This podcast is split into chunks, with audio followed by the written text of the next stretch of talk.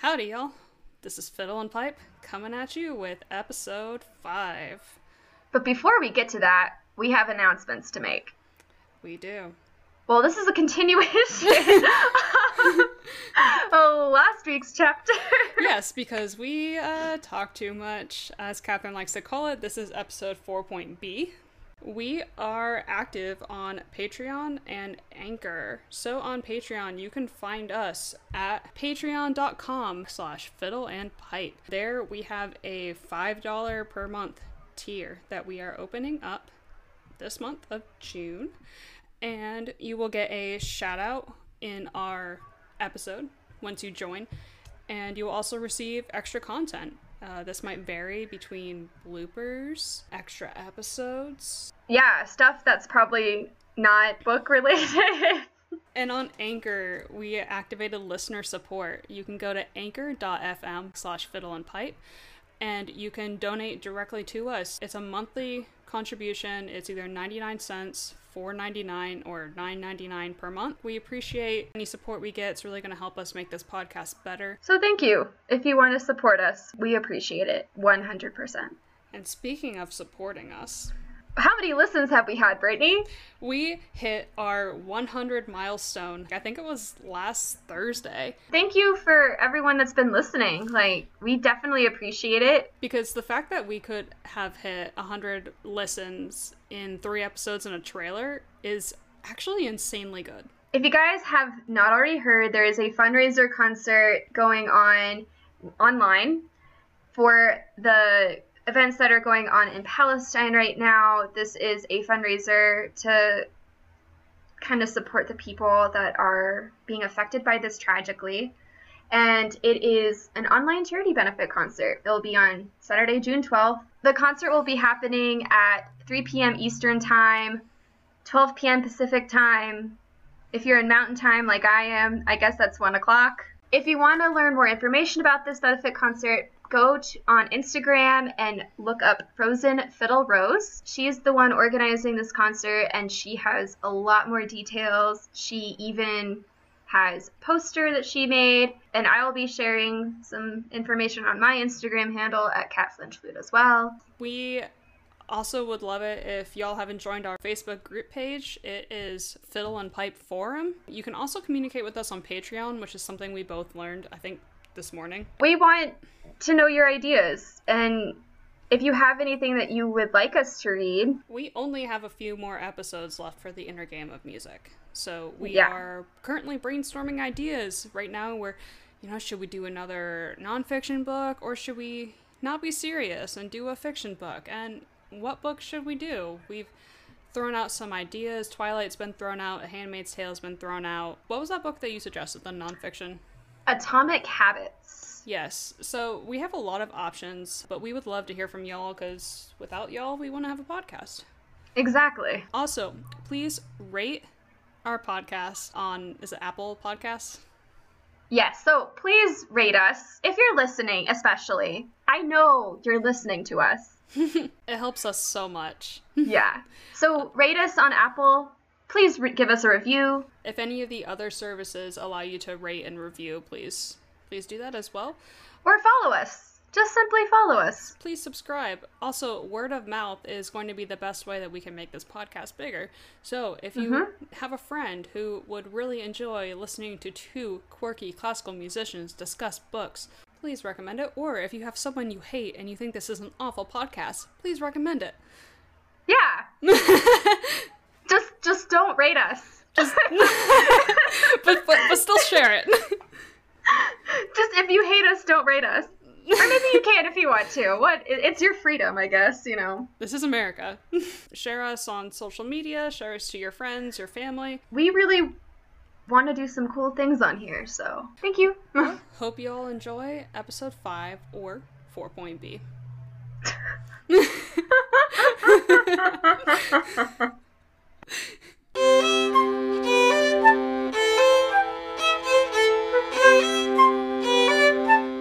Hi, I'm Brittany Ross and I play the fiddle.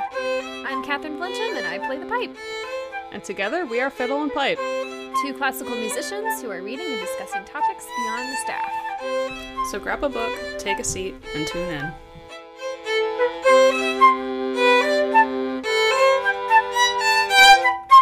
So we get to performance goal 5, the meaning of music. Learn the literal meaning of why the piece was written or what was surrounding it when it was written. And this kind of brings us back to when you were talking about Shostakovich 5 and talking about everything that talks about a piece and like goes around a piece. And it's just really important. Music is not learned in a vacuum. I think we talked about this in another episode. Yeah. Or maybe earlier in this episode. I can't remember. Mm-hmm. He also talks about meaning in terms of phrasing and color. This performance goal, I think, was like really straightforward. Oh, well, yeah. Same here. I didn't really have much to say about it. I was kind of like, okay. Performance goal 6, the drama in music. Ooh. Da, da, da. Ooh. Ooh. Put a story to the music you play to express more meaning or emotion to the piece. So in undergrad, my teacher, Helen, she told me that when she went to Juilliard, her professor was Dorothy DeLay, who taught like Itzhak Perlman and Sarah Chang and all these fabulous violinists. But apparently Dorothy would tell Helen and her other students to write literal screenplays for their concertos or whatever they were working on. So Helen kind of did that with us to a lesser extent. She wouldn't say write a screenplay, but she would say, oh, you know, have an idea of what's going on, make up these characters, have like a feeling, or even write a story, but don't necessarily you write a whole screenplay about it. That's actually kind of cool. I've never been told to write a screenplay. I don't do this all the time, but every now and then, especially I think when I'm playing excerpts, I do think of character qualities and what's going on in those excerpts to kind of portray the mood or the scene a little bit better. But I've never really done much practice of this. It's fun. So did you do the exercise putting meaning into your music? No. So you're supposed to choose a piece with an energetic or fast name, identify the themes and motives that give energy to the piece, assign characters for those themes, create a story that fits the piece, emphasize the motives with dynamics, articulation, phrasing, etc. Don't worry about no accuracy. He's basically saying to not write a screenplay, but make a story for the music that you're playing. Yeah, I need to do that. It's fun. You really do. Can you do it and then let me know what you think? Because This is a performance goal that I was really interested in because it was such a part of my undergrad. And I've definitely done it with my own students, especially in the context of when they are playing and they aren't playing with the same emotion or feeling or phrasing that I know for a fact that they're capable of. Mm-hmm. I think one of my more advanced students was playing a while ago the first movement of the Bruch Violin Concerto. And I was like, okay, like what's the point of this? What is the meaning of this? What is going on here? And he was at the time 16-year-old high school student. He's like, I don't know. I'm like, okay, well, you gotta know. Yeah. No. Tell me exactly what's going on here. Get them started while they're young. Basically. There's a piece I have in mind that I'm thinking of exercising this on. That will be my goal when I work on it this week.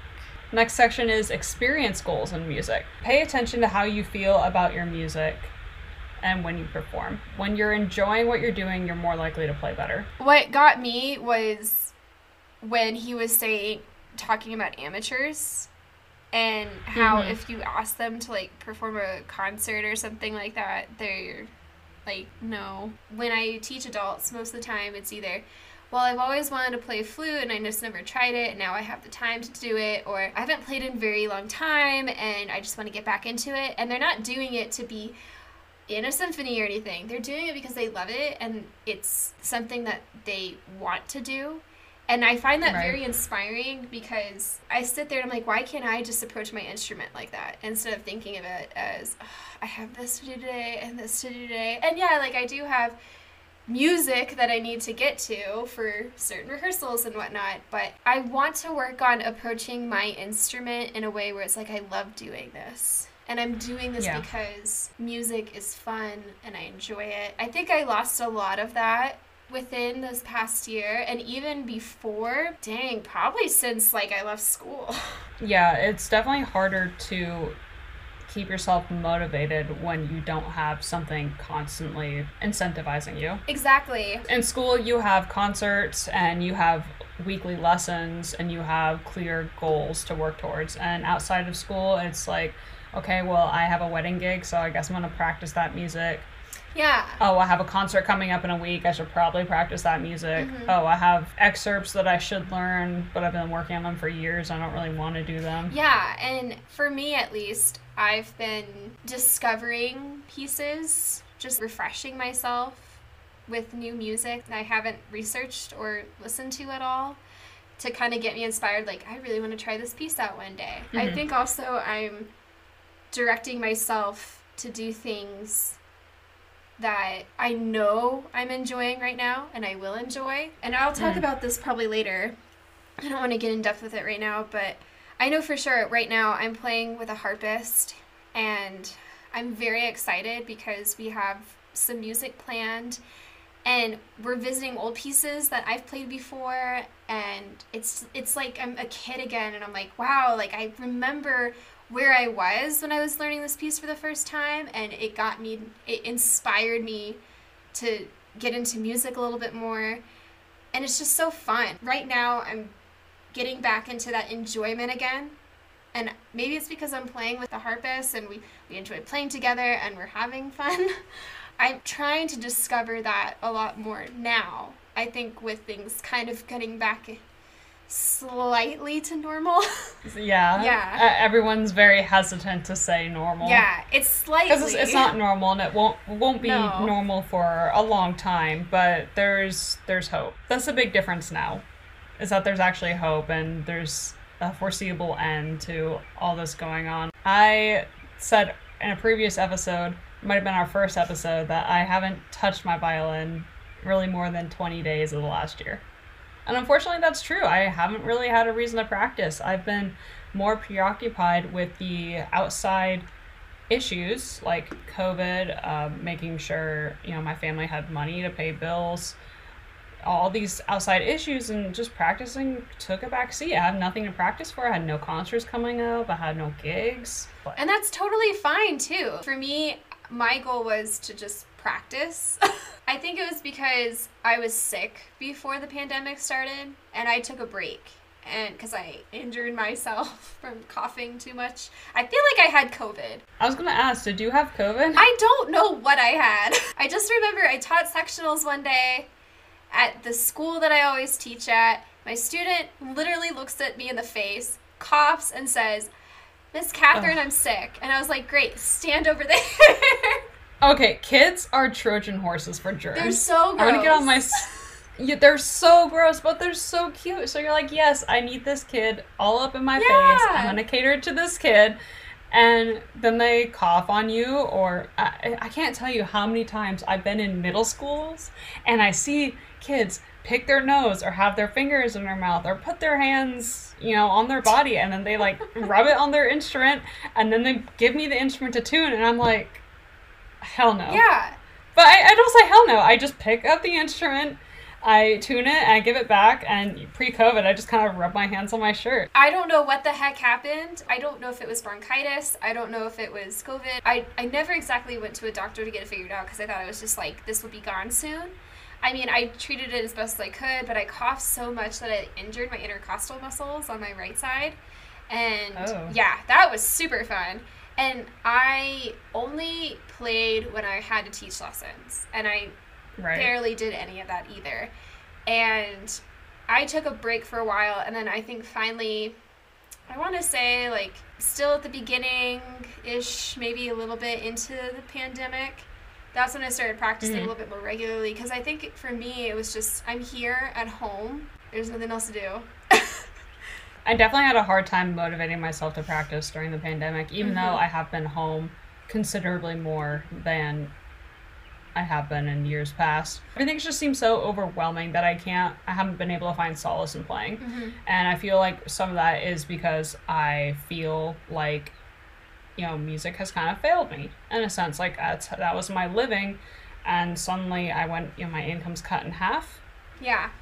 And so it's like kind of revisiting that kind of hurt a little bit. And I think a lot of people could relate to that. I even relate to that in a way. And that's when I just kind of took a little small break and was like, I just need to figure out what's going on and take care of myself. Yeah, you gotta do what you gotta do to make sure you're okay. Exactly. And I think we can kind of relate the amateur love to, like, we both have hobbies outside of music. Yeah. So, like, I love gardening, I love exercising, I like painting, but I'm not necessarily exceptional at any of those. I really enjoy them, though. And I think it's because they're situations in which you don't have a ton of pressure. I feel the same way with photography. I'm not a professional photographer, but I enjoy going outside and taking photos when I go on runs because what I see captures my eye. There's really cool things out there. And you're a good photographer. She took A+ headshots of me. Oh, yeah. A+. Girl. Like, yeah. For me personally, it's something that I enjoy. I've always enjoyed photography. Am I an expert at it? Absolutely not. And I value the people that do that for a living. And I love what people put out there with their photos. I enjoy it. I don't need to do it as a career. Or even think about this podcast. You know, we started it with a goal. Neither of us are audio engineers or podcast experts or anything. It was really fun at first, and now we're getting into the 4th episode, and it's like, okay, you know, we need to establish this weekly routine of recording, editing. It's starting to seem chore-ish, but it's also still fun. So it's about keeping the fun, I guess, and serious things. And I feel like there's a lot you can take from that, especially with, again, with COVID and how it has impacted relationships, you know, like marriages, relationships, friendships, all these strained relationships. If you don't have the good or the fun and anything, things are going to go south really fast. And that goes for music. That goes for, you know, who you're dating. That goes for everything. Exactly. Huge takeaway there. Getting back to the book, though, he says that there are 2 kinds of experience goals, and I'm really glad that he said it like this, because when the chapter section was called Experience Goals in Music, I thought he was literally talking about experiencing goals, not that the thing was called Experience Goals. Oh. Does that make sense? So I was like, oh, okay, now I feel like I read part of this and I was like, I don't really know what you're talking about. One of the 2 kinds of experience goals was, how do you feel about yourself when you're playing or practicing? Your inner emotions, if you're feeling tense or calm, if you're struggling with mastering music, if you're overwhelmed by self too, or happy with self too, etc. The other goal is your experience of the music. So what qualities and emotions that the music itself conveys. Does it make you happy? Does it make you sad? You need to feel comfortable with yourself before moving on to music experience. So if you're bogged down by notes or fingerings, that's all you're going to fixate on. You're not going to be able to go to this higher level of, oh, how does this music make me feel? If you're so fixated on mundane stuff to just make the music happen. And honestly, that makes me frustrated. One thing that my teacher would tell me is, like, don't play when you're upset, because that's not really going to be productive. I relate to this a lot because when I'm not in a good place, when I'm upset, angry, stressed, and then all it does is reflect in my playing. That's when I know I need to take a break. And I don't punish myself for it. I set down my instrument, maybe pack it up. Maybe I'll be gone for 5 minutes. Maybe I'll be gone for an hour. Maybe for the rest of the day. I would rather be in a good place, solely there for the music and improving myself, rather than being pissed off and saying, this is still not good enough. I'm still not going anywhere. Barry Green kind of tiptoes around mental health a lot, and he doesn't directly address it a lot. Well, if you think about it, this book was written in, what is it? I'm looking, the 80s, I think. Yeah, like, I'm looking at the copyright. 1986. So mental health, not really a big thing. Yeah. But it's interesting looking at it with our 2021 lenses and applying it. I think this book can be relatable in ways of approaching music, but also being aware of the times today and the kinds of pressure and tasks and taking care of ourselves and knowing that we should take care of ourselves. It's a lot of mental self-care without saying mental self-care. Exactly. And 1986, that had been like 30, okay, it's 2021. I think this book was like written like 35. I'm not good at math. 35 years ago? Let me get my calculator. I can only count to four. Yeah, 30, 35. So you're right. This book is definitely, like, in some ways... outdated.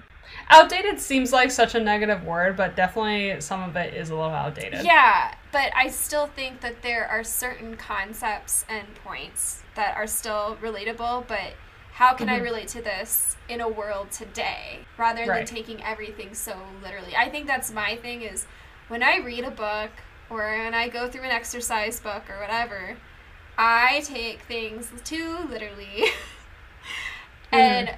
now that I'm reading this book, trying this journey out, I'm not taking it so literally. I'm thinking of it like I'm going to take all this information as a grain of salt and see how I can make it relative to my life today and in my practicing. And I'll be honest, like, so far with some of the things that I have been noticing in my practice, a lot of it is coming from that book. And it's been beneficial. Yeah. He says to set experience goals to feel comfortable and not worry about the performance or be aware of the larger picture or other aspects of the piece or experience. Mm-hmm. What experience goals do you have for self-practice or rehearsing with a group or playing a concert or recital? Was a question that he posed in this section. For me, personally, I would just love to play in front of people and with people again. Or even clinicianing. I just... miss playing with people. Yeah, same here. I think for me, it's more that I should stop overthinking every single little detail. Because when I start overthinking, I get really tense and I end up just overdoing it and get tired really easily. This is just something I'm working on. It's not an overnight kind of process. It's... yeah. I think this is going to be continuous. I think probably back... to when I started grad school, I started overthinking and overdoing a lot because I was like, I'm in grad school. I need to show that I'm capable of playing music and having a sustainable career in this world. I was very, very perfectionist, kind of... a yes man. Yeah. All it did was stress me out.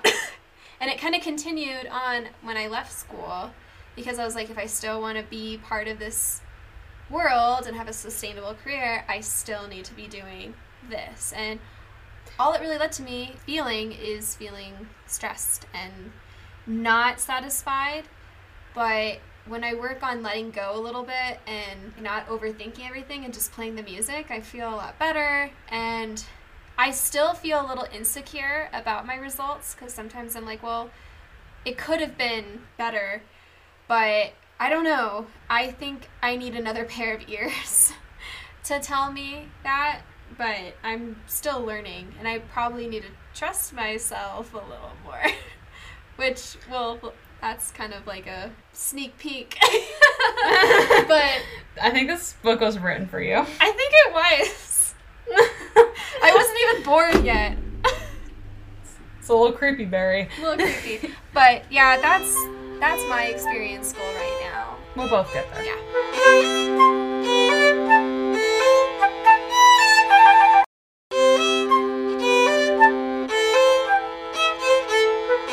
He talks about setting experience, ironically, setting experience goals can help recover from burnout and can help you enjoy music again. So it's literally what we were just talking about. Yeah. He says to start with goals about self-one interference and move on to goals that have to do with a musical experience.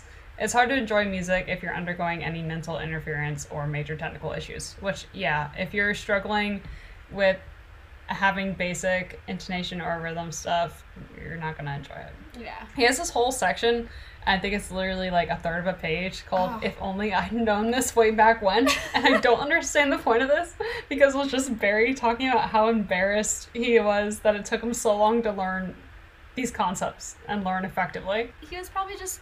being relatable and sharing his experience doing this. It just felt a little out of place, I'm not gonna lie. You laugh because you agree.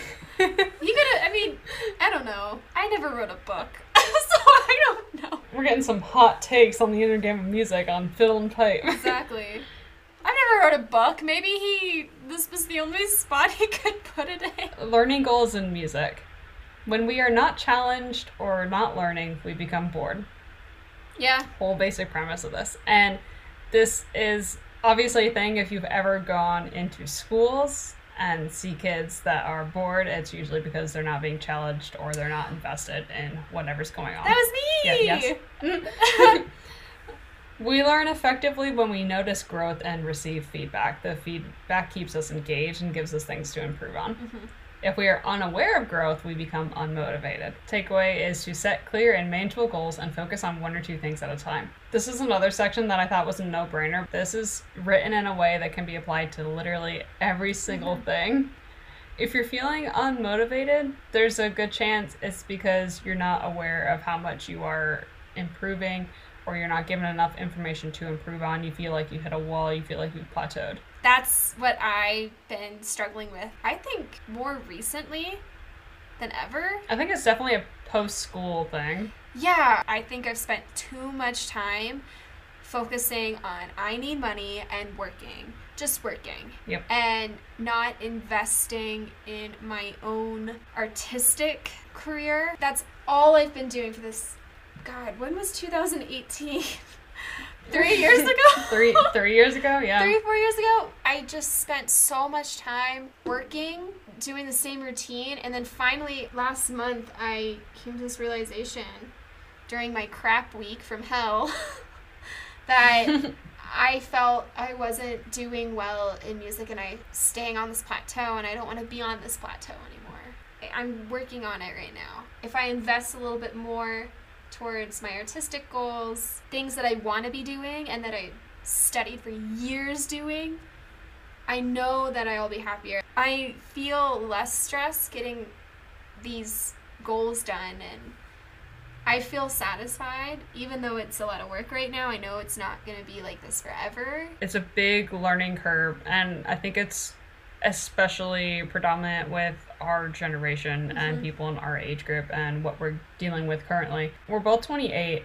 We have gone through, in high school, we went through the big housing market crash. Mm-hmm. We've gone through COVID, obviously another economic disaster. Mm-hmm. We've gone through 2 huge recessions, and we're currently in our late 20s, which affects us drastically because we are at the point in our lives where people are buying houses, people are getting married, people are starting families, people are doing all these things, and the milestones just keep shifting because we can't afford these things. Exactly.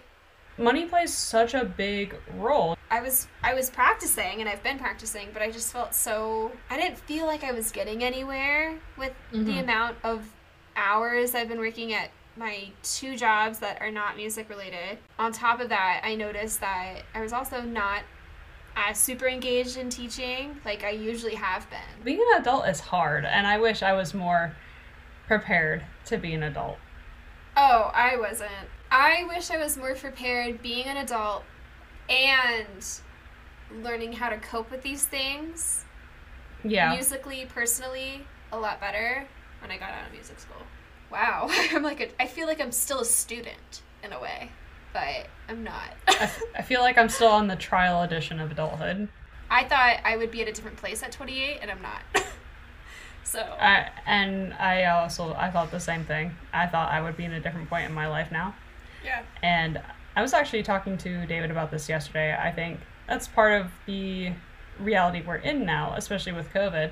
It's uprooted everyone's, or I shouldn't say everyone's, most people's idea of like where they should be in their life at a certain point. Yeah. And that's also a part of learning how to be an adult, is dealing with the fact that what your idea for your life is might not line up with what your actual life is, and how to reconcile that difference. That's why I keep saying that I'm going through a quarter life or post quarter life crisis, and everyone's like, why are you saying that? I'm like, this is why.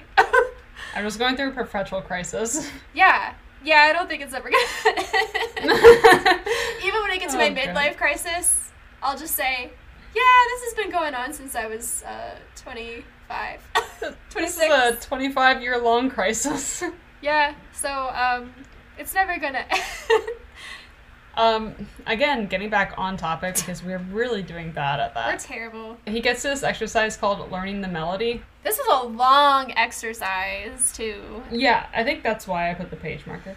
I kind of went over it mentally, but I didn't, physically do this. Neither did I, because I saw this and I was like, oh, do I have to do this? So you were supposed to play or sing Foster's Beautiful Dreamer. Mm-hmm.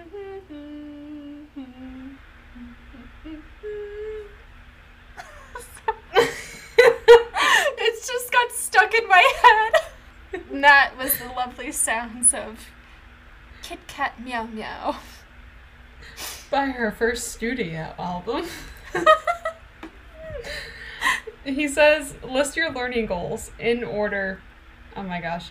In order to put what you need to learn into words, you might want to ask yourself some leading questions and make a list of your answers. He puts some examples like, was this the best I've ever played this piece? If not, where did my playing fall down this time? And a few other things like that.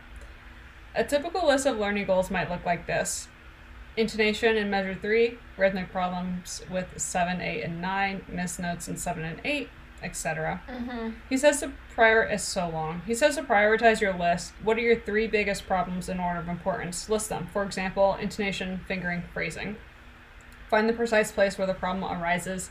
Use your awareness to locate what is going wrong, where, when, and how much. So I don't necessarily do this. I don't like write down a list, but what I like doing though is I'll like kind of work through a piece and I have an idea of what's like tricking me up. I think after a certain period of time, after I finish working on a specific chunk of the music, I'll write down in my practice journal what I need to think about in the future mm-hmm. to focus on and what I was able to accomplish and what I should probably work on the next time. And I always like to look back in my journal. I think that was something that I definitely learned this past year was not just writing something down and then like going on, but mm-hmm. writing something down, going away from it, and then when I get back into my playing, look back and see, okay, what did you do last time? I'll write reminders for myself and I'll like put a star next to them, like you need to pay attention to this note because that's when it's the freshest.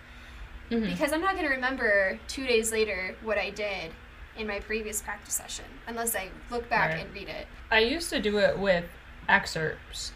Whenever I would have an audition, I would write down what went well and what I could improve on individual excerpts within the audition, and then I'd write down what the audition was and if I made it or not. So it kind of gave me an idea of things that I was messing up on or things I needed to work on, especially in a context where you're going to be under pressure. Juggling your goals, performance, experience, and learning goals don't distract you because they all work off each other and you don't need to focus on them all at once. He uses the example of driving to a destination goal. If you're driving a car, you're not like, oh, I need to only focus on driving. Like, no, you're just kind of get in the car, you turn on Fiddle and Pipe podcast, and you drive your car.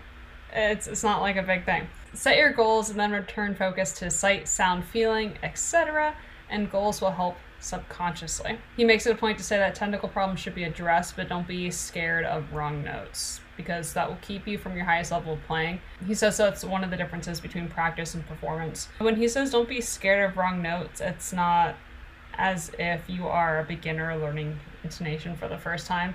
It's just be like, hey, don't be afraid to reach that high C or whatever. Yeah, I tell this to my students. Don't be afraid. Just make the note, and if you don't make it, cool, we'll work on it. I know with violin, a lot of my students, especially when they are, actually viola too, when they are shifting for like the first few months that they're doing shifting, they get really timid when they go in anything beyond their position. And it could be in tune, but it just sounds so bad because they're timid. Oh. So I tell them, even if your notes are out of tune, just the fact that your tone quality is better will make it sound so much better. I tell it to my students when they're learning high notes, and they're like working mm-hmm. up towards high notes. I'm like, if you crack the note great, that means you have the air for it. All we need to do is kind of like take it back a little bit. And I tell them, like, I would rather have you crack or make the note than undersell it, I guess. Right. Undersell. Underplay, I guess. You got it. He says learning goals are also applicable to other aspects of life. For example, improving concentration or fear of failure. Confidence. That's exercise. Me. Moving through the different goals. He gives you Old Man River. Do you want to sing it for us? I can't remember the song off my head. And I tried, like, I should have, like, gone out, like, Tunable or something and, like, played the pitches when I was reading this, because I was reading this, like, on my couch. Isn't it like Old Man River? Or am I thinking of something else? I'm probably thinking of something else. Should we try this out? Okay. He says to remember the song, look at the music again, and play or sing a few notes or measures. Repeat the process without looking at the music and play again for quote unquote the sound. Was there any difference? Do you want to sing it? Play again for feeling. Do we need to? Do we need to subject? Oh God. Do we have to subject our listeners to this? Yeah. This isn't tenor clef or bass clef. Yeah. I don't want to sing it. Meow, meow, meow, meow, meow, meow. Oh.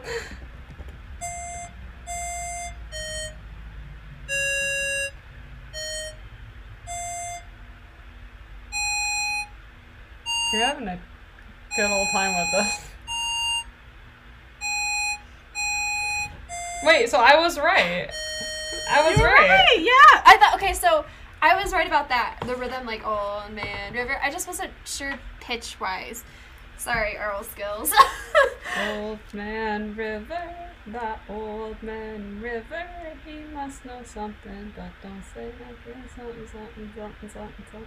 Yeah, I mean, I've definitely heard this song like a million times. It's just sometimes with certain tunes, I need to hear the tune first before I can really get into it. Also, I was just playing with my tunable app.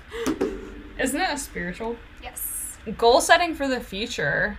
This was so rad. So he talks about making a goal journal. This was very in detail. Yes, and I want to do it, and I haven't done it yet, so... I don't know if I can.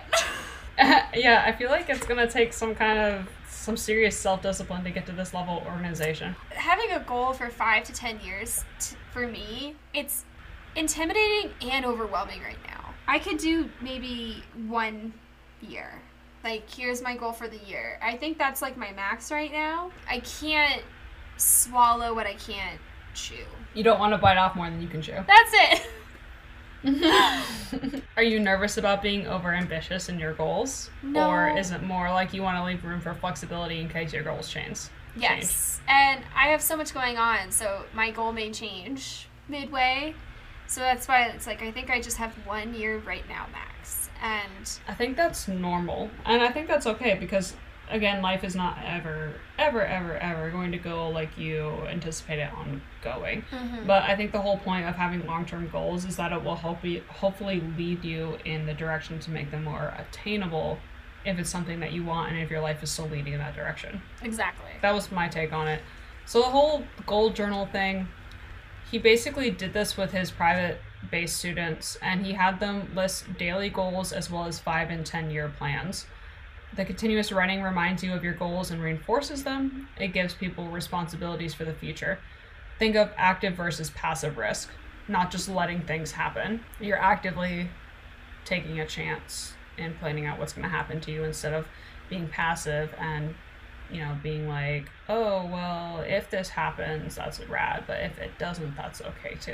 It helps you get your priorities in order, helps you become better organized. There's a student that he quoted saying that it was scary at first, but it makes things real and is immensely helpful. In order to make a goal journal, if any of y'all actually want to do this, you need to keep your long-range goals at the beginning to remind yourself, and they honestly need less space because your long-term goals are going to be more vague. So you have your long-range goals, which are 5 to 10 year goals. These are big career or life goals. Be like, oh, I want to get married, I want to buy a house, I want to make it into the symphony, I want to have my car paid off. Yeah, long-range goals. I want to have my student loans paid off. Crossing fingers. You have your medium-range goals, which are 1 to 5 years, and then your short-range goals, which are 2 to 15 weeks. You have this week's goals and today's goals. And today's goals will be the longest and most detailed because they are the most pertinent to what's going on. Then you have next week's goals, which will be some repeats from the short-range goals. It's really important that you keep your journal up to date, so that way you can just keep moving and cycling. He makes a point of saying, keep clear about your goals so your will work for you. I think it's a good idea. It's definitely intimidating because at 28, I have an idea of where I would like to be in 5 to 10 years, but putting that on paper just seems too... Same. It seems... Maybe I should write this down. Seems daunting. It is. I guess for me, it's like, I don't know where I'm gonna be in 5 years. Mm-hmm. But I think that's okay, and I think, again, we need to reconcile that we're not going to know, but it's better to kind of have an idea of what you want out of your life instead of kind of bumbling through it, for lack of a better word. I think you can kind of take it with a grain of salt. It's a good way to keep yourself on track with what you want in life. And I think doing goal setting, especially this planned out far ahead, could be a good thing as long as you're okay with giving yourself the flexibility to make it moldable. Like, not everything is necessarily set in stone, but it should get you a little closer to where you want to be. Well, that brings us to the end of the chapter. How are you feeling coming out of this chapter? This is a really thick boy. It was really thick. I think it caught sight on what goals I have in mind and what I probably need to do in order to kind of achieve them. But also, I guess for me, the performance goals, that was something that I could relate to a lot in my own practicing. But yeah, it was very lengthy. I like when he broke up the stuff about the distractions. Mm-hmm. I thought that made a lot of sense. I'm always big on anything that involves learning and how the brain works. I really like the goal journal. Maybe I'll make one. You should. I think it'd be good. I don't know where my life's going to be in 10 years.